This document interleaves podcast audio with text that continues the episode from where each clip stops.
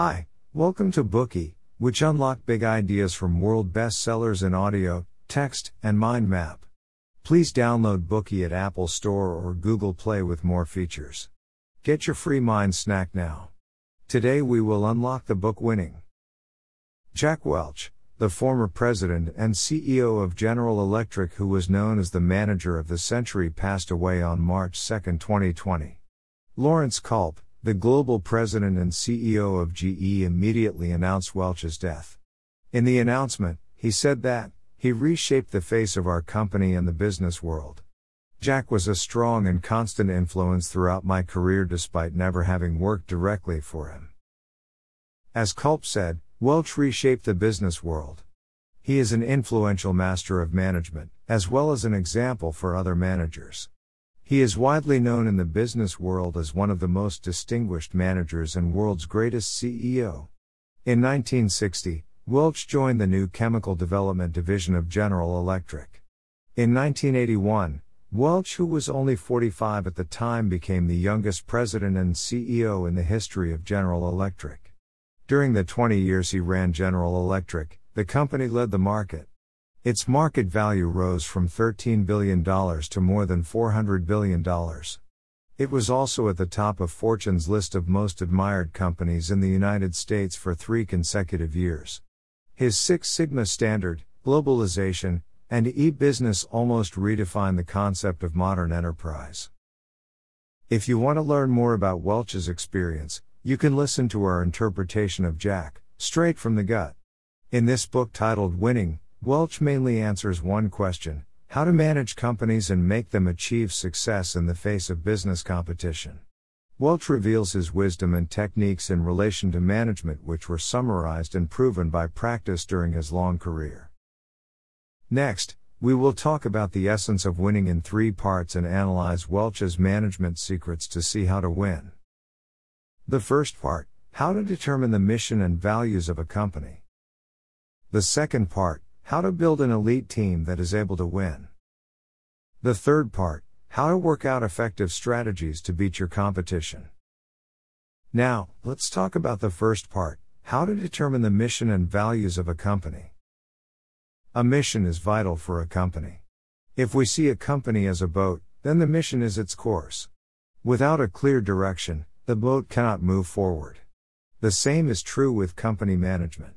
Without a mission, the company cannot develop itself. Welch thinks that profit and growth are the core of a company's development. An effective mission can guide the company toward the right direction and sustain profit and growth. So, what does an effective mission look like?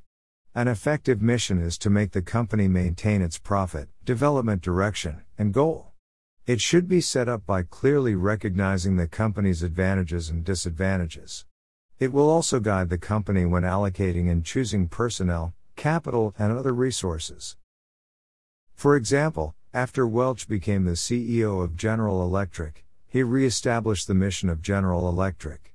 From 1981 to 1995, GE's mission was to be the most competitive enterprise in the world. Before deciding on this mission, the management of the company prepared substantially, they made in depth analyses of their technological advantages, competitors, and consumers. After determining this mission, GE regarded it as its direction and reintegrated its resources such as personnel and capital. It formulated the principle of being number one or number two to ensure every business of GE can take first or second place in the market. Any business that cannot meet this requirement would be rectified, sold, or closed. Such a mission is very specific, clear, and ambitious. It did not intend to conceal GE's ambition of conquering the global market. In a word, an effective mission needs to strike a balance between possible and impossible goals. On the one hand, it needs to provide a clear sense of direction in order to benefit the business. On the other hand, it also needs to be ambitious to make its employees feel like they are part of a great business. The person responsible for determining the company's mission is the manager. The manager can seek the advice of professional consultants, but should not give authority to others. After determining the company's mission, the manager needs to introduce it to their employees lives in various ways. Let's see how Welch did this. First, he would openly discuss in the company which businesses were already number one or number two, and which needed to be quickly remedied or directly abandoned. Additionally, in every meeting of the company, sense of duty was an issue discussed and emphasized over and over again. Following the mission of a company, let's talk about how to determine a company's values. Values are the code of conduct which people follow. If we see the company as a boat, then the mission is the course of this boat, while values are the rules. Every employee needs to truly feel aligned with this, as values are the method to achieve the mission and to eventually be able to make profit. A good value should be specific and clearly describable. People should be able to use them without having to stretch their imagination. If values are vague, it will be confusing for employees to practice them. Many companies might make the mistake of having ambiguous values when determining which values the company should follow. Welch made the same mistake when he took the position of GE's CEO. In 1981, Welch determined their values as facing reality, living excellence, and feeling ownership. As you can tell, these values were ambiguous. They did not reflect any form of concrete action. These values confused GE's employees a lot. They wondered what to do to face reality and what exactly living excellence pertained to. So, how does one establish a company's values? Different from determining the company's mission, with values, managers can mobilize all employees to directly participate in its formation. One large benefit of doing this is to boost every employee's recognition of values. That's what Welch did. When he realized that values such as facing reality, living excellence, and feeling ownership did not work, he spent three years in GE engaging 5,000 employees in the discussion of the company's values. Through company wide collective discussion, those values gradually became concrete and concise. These clear values included be intolerant of bureaucracy and see change for the growth opportunity it brings and so on. Later on, GE printed these values on thin wallet cards and gave them to all employees to make sure that everyone can easily see and follow them. In addition to determining the mission and values, we also need to pay attention to keeping the mission and values consistent with each other.